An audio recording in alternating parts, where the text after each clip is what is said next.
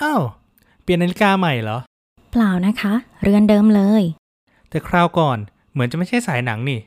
ใช่ค่ะ รอบนี้หนูเปลี่ยนเป็นสายนาฬิกาหนังแท้งาน handcraft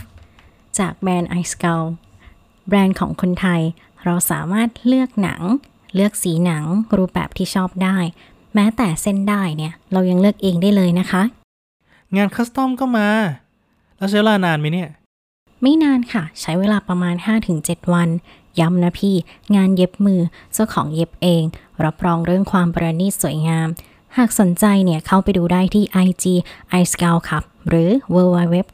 i s c o u t club อย่าลืมแจ้งโค้ด NLD นะคะ จะได้ส่วนลด 10%ค่ะ เฮ้ยดี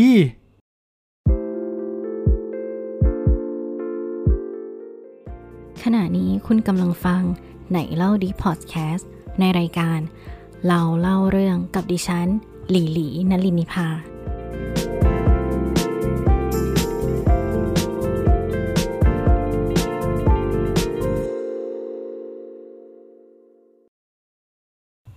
หลังจากที่ฉันใจจดใจจ่อกับการเข้าค่ายในโรงเรียน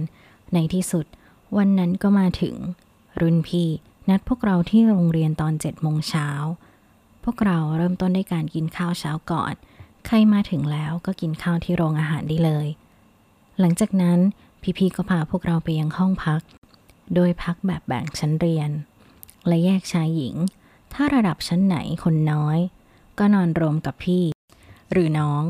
หนึ่งห้องนอนได้ 12 คน ห้องที่ใช้นอนก็คือห้องเรียนของรุ่นพี่ม .6 ซึ่งอยู่ชั้นเดียวกับห้องชมรม ส่วนพี่ม .6 ต้องแยกไปนอนกับน้องๆ ห้องที่ฉันนอน เป็นห้องที่ใกล้ห้องชมรมที่สุด ในห้องมีน้องม .3 สองคนม .4 6 คนม .5 4 คน พี่มะลิเป็นคนดูแลห้องของฉัน พวกพี่ๆ ให้เราเก็บของ และพูดคุยแนะนำตัว พร้อมกับละลายพฤติกรรม กิจกรรมในตอนนี้ไม่ได้น่าเบื่อจนเกินไปนัก เหมือนมานั่งคุยกันมากกว่า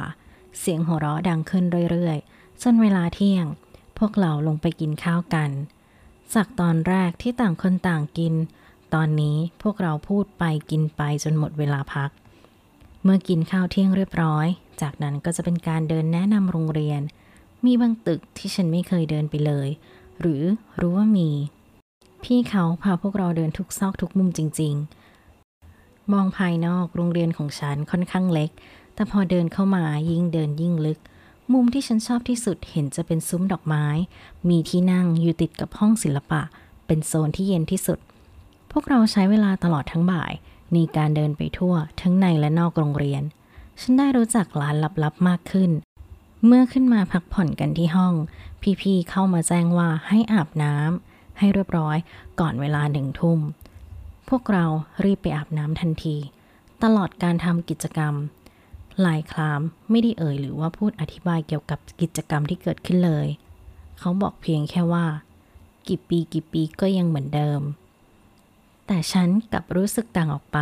เพราะฉันได้พูดคุยกับเขามากขึ้น ได้รู้จักพี่ๆ น้องๆที่น่ารัก ไม่เหมือนช่วงเวลาที่ต้องนั่งอึดอัดในห้องเรียนเลย หลังจากกินข้าวเสร็จเรียบร้อย พวกพี่ๆ ก็ให้ขึ้นไปรอที่ห้องพัก ก่อนทำกิจกรรมต่อไป วกเราทุกคนถูกปิดตาไว้ จะมีพี่ๆคอยบอกจังหวะในการก้าวเดินตลอด ฉันรู้สึกว่า เสียงของรุ่นพี่มีมากกว่า 6 คน จะมากกว่าหรือน้อยกว่าเดิมมันคงไม่เกี่ยวกับฉันเท่าไหร่ แต่ตอนนี้อยากรู้แล้วว่าต่อไปจะต้องเจอกับอะไร ฉันรู้สึกว่าพวกเรากำลังอยู่ในห้องชมรม เพราะเดินจากห้องพักออกมาไม่นานนัก มีพี่คนหนึ่งกดบ่าให้ฉันนั่งลง มือของเขาเย็นจนฉันรู้สึกได้ เสียงของพี่เจมส์ดังขึ้นทำลายความงุนงงนั้นไป ขอต้อนรับน้องๆทุกคนเข้าสู่ชมรมตำนานร้อยเรื่อง ปีนี้จะเป็นปีสุดท้ายแล้ว ที่พวกพี่จะได้อยู่ชมรมนี้ ที่นี่เป็นเหมือนบ้าน เป็นเหมือนที่พักพิง เป็นที่ปลอดภัยสำหรับพวกเรา พี่อยากจะฝากชมรมนี้ให้กับทุกคนช่วยกันดูแล กว่าจะเป็นชมรมนี้ พวกพี่ต้องเจอกับปัญหาต่างๆ มากมาย สถานที่เอ่ย คนที่เข้ามาเอ่ย เหตุการณ์ต่างๆที่เกิดขึ้นทำให้หลายครั้งพวกเราท้อ ขอบคุณน้องๆทุกคนที่ยังอยู่ในชมรมนี้ไม่ทิ้งกัน ขอบคุณที่สนใจและเข้าร่วมชมรมของเรานะครับ ฉันรู้สึกว่าอากาศในห้องเริ่มเย็นขึ้น จนขนแขนลุก แอร์มันเย็นเกินไปหรือเปล่านะ ยังไม่ทันจะเอ่ยปากบอกพวกรุ่นพี่ เสียงของพี่เจมส์ก็ดังขึ้น วันนี้จะถือเป็นวันแรกที่พวกเราได้เข้าร่วมกับชมรมตำนานน้อยเรื่อง พี่เลยอยากจะเล่าเรื่องหนึ่งให้ฟัง เรื่องนี้มีอยู่ว่า ในโรงเรียนของเรา มีเจ้าหน้าที่ที่คอยดูแลปกปักรักษาโรงเรียนไม่ให้ผีตัวอื่นเข้ามา แล้วผีที่อยู่ในโรงเรียนล่ะ สมัยสงครามโลก โรงเรียนของเรา เป็นโรงพยาบาลสนาม ทหารญี่ปุ่น ชาวบ้านเสียชีวิตที่นี่มากี่คนก็ไม่รู้ เมื่อหลายสิบปีก่อน รุ่นพี่มหกคนหนึ่งชื่อพี่ส้มละกัน เธอลืมสมุดการบ้านไว้ที่ห้องเรียน ตอนนั้นเป็นเวลาหนึ่งทุ่ม พี่ส้มรีบวิ่งขึ้นมาบนตึก ไฟที่ตึกปิดไปหมดแล้ว แต่ยังพอมองเห็นทาง เพราะมีแสงไฟจากสนามส่องเข้ามา พี่ส้มเดินมาถึงชานพักระหว่างชั้น 2 และชั้น 3 ห่างตาพี่ก็เห็นชาย เสื้อสีแดง ระหว่างชั้น 3 กับชั้น 4 ก็เห็น จึงหันกลับไปดู ก็ไม่เห็นจะมีอะไร คิดไปเอง ว่าเพราะไฟมันปิดหมดแล้ว ตาเลยอาจจะฝาดไป มาถึงชานพักของชั้น 4 กับชั้น 5 ก็ยังคงเห็นชายเสื้อสีแดงเหมือนเดิมไม่มีผิด พี่ส้มรู้สึกเย็นหลังขึ้นมาทันที เธอรีบวิ่งไปที่ห้องเรียน แล้วก้มลงหาสมุดตนเองในทันที ในใจก็ได้แต่กลด่าตัวเองทำไมลืมสมุด แล้วต้องมาเอาในเวลานี้ด้วย เสียงลมพัดเข้ามาทางหน้าต่างวิดวิดเหมือนเสียงร้องของอะไรสักอย่าง เธอกวาดเอาสมุดและหนังสือทั้งหมดลงกระเป๋าทันที และรีบลงบันได เธอนึกขึ้นได้ว่ามีคนใส่เสื้อคลุมแดง มันอยู่ตรงบันได ตัดสินใจหรีตาเพื่อให้พื้นที่การมองเห็นมันแคบที่สุด แล้ววิ่งลงบันไดมาอย่างสุดชีวิต พอมาถึงชั้นที่สอง เธอถอนหายใจออกมาด้วยความโล่งอก เธอยังคงไม่เปิดเปิดตาที่หรีไว้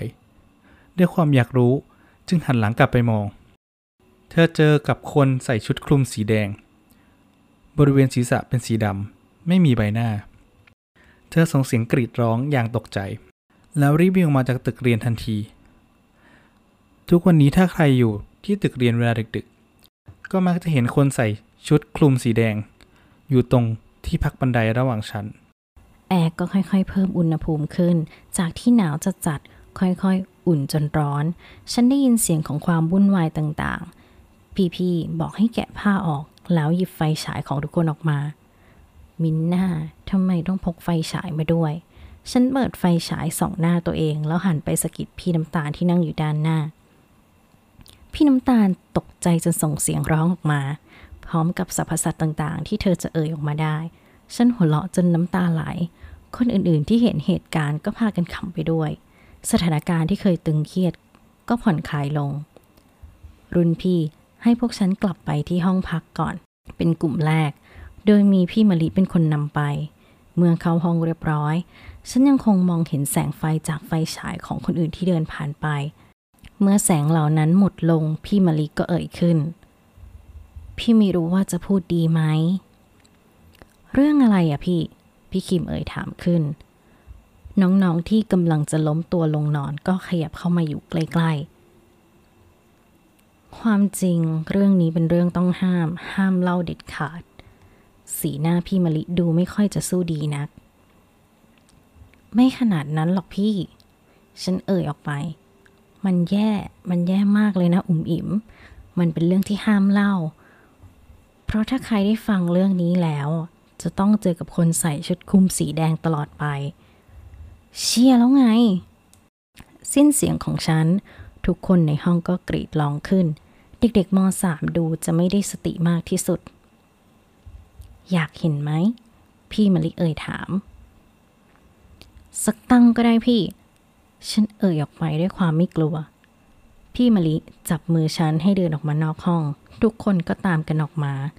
เมื่อถึงที่พักบันไดระหว่างชั้นห้าและชั้นสี่พี่มลิมองหน้าฉัน แล้วสาดไฟฉายไปยังกำแพง ฉันจึงเห็นว่ามีถังดับเพลิงสีแดงแขวนอยู่ หัวกดมันเป็นสีดำ นี่ไงที่พี่ส้มเจอ ทุกคนต่างสะบดออกมา หลายคามและพี่คิมมองหน้ากัน แต่ก็ไม่ได้พูดอะไร เมื่อสถานการณ์คลี่คลาย พวกเราก็เดินกลับไปห้องพัก ฉันเห็นพี่มะลิเดินไปหยุดหน้าห้องพักข้างๆ และกดเปิดปิดไฟฉายสองครั้ง ไม่นานนักก็ได้ยินเสียงร้องระงมจากห้องข้างๆ ถัดไปและถัดไป เมื่อโดนจนครบทุกห้อง ไฟที่ถูกตัดไปก็กลับมาเปิดเป็นปกติอีกครั้ง พวกเราถูกปลุกให้ตื่นตอนหกโมง เพื่อมากินข้าวเช้าและเตรียมตัวกลับบ้าน ก่อนจะแยกย้ายลายคลามเอ่ยถามฉันว่า ตอนอิ่มนั่งมีใครกดบ่า หรือว่าบอกให้นั่งหรือเปล่า มีนะ ใครไม่รู้ แต่มือเย็นเชียว เย็นจนอิ่มรู้สึกได้เลยอะทำไมหรอไม่มีอะไร เราถามเพื่อความแน่ใจเฉยๆ พี่ลูกจันทร์มารับแล้ว เรากลับก่อนนะ อิ่มกับบ้านดีๆล่ะ พี่ลูกจันเดินมาพร้อมกับพี่ชายเราเลย สงสัยได้กลับพร้อมกัน ฉันส่งสายตามองพี่ชายตัวเอง หลงรักสาวเขาแล้วแน่ๆ วันนั้นพวกเราสองคนพี่น้องก็ไปส่งพี่น้องอีกคู่ที่บ้าน บ้านลายคามก็เป็นตึกแถวปกติ ไม่ได้แตกต่างกับบ้านอื่น มันจะดูเป็นตำหนักได้ยังไงวะฉันกล้าพูดกันจริง ๆ ฉันบอกลาเพื่อนรักและหันไปเล่าเรื่องที่ข้าให้พี่ชายฟังด้วยความสนุก หากคุณชอบรายการเราเล่าเรื่อง episode นี้ ฝากแชร์ให้เพื่อนๆคุณต่อด้วยนะคะ และคุณยังสามารถติดตามรายการ เราเล่าเรื่องและไหนเล่าดีพอดแคสต์ได้ใน Apple Podcast Spotify Google Podcast หรือ Podcast Player อื่นๆที่คุณใช้อยู่ แล้วพบกัน episode หน้า สวัสดีค่ะ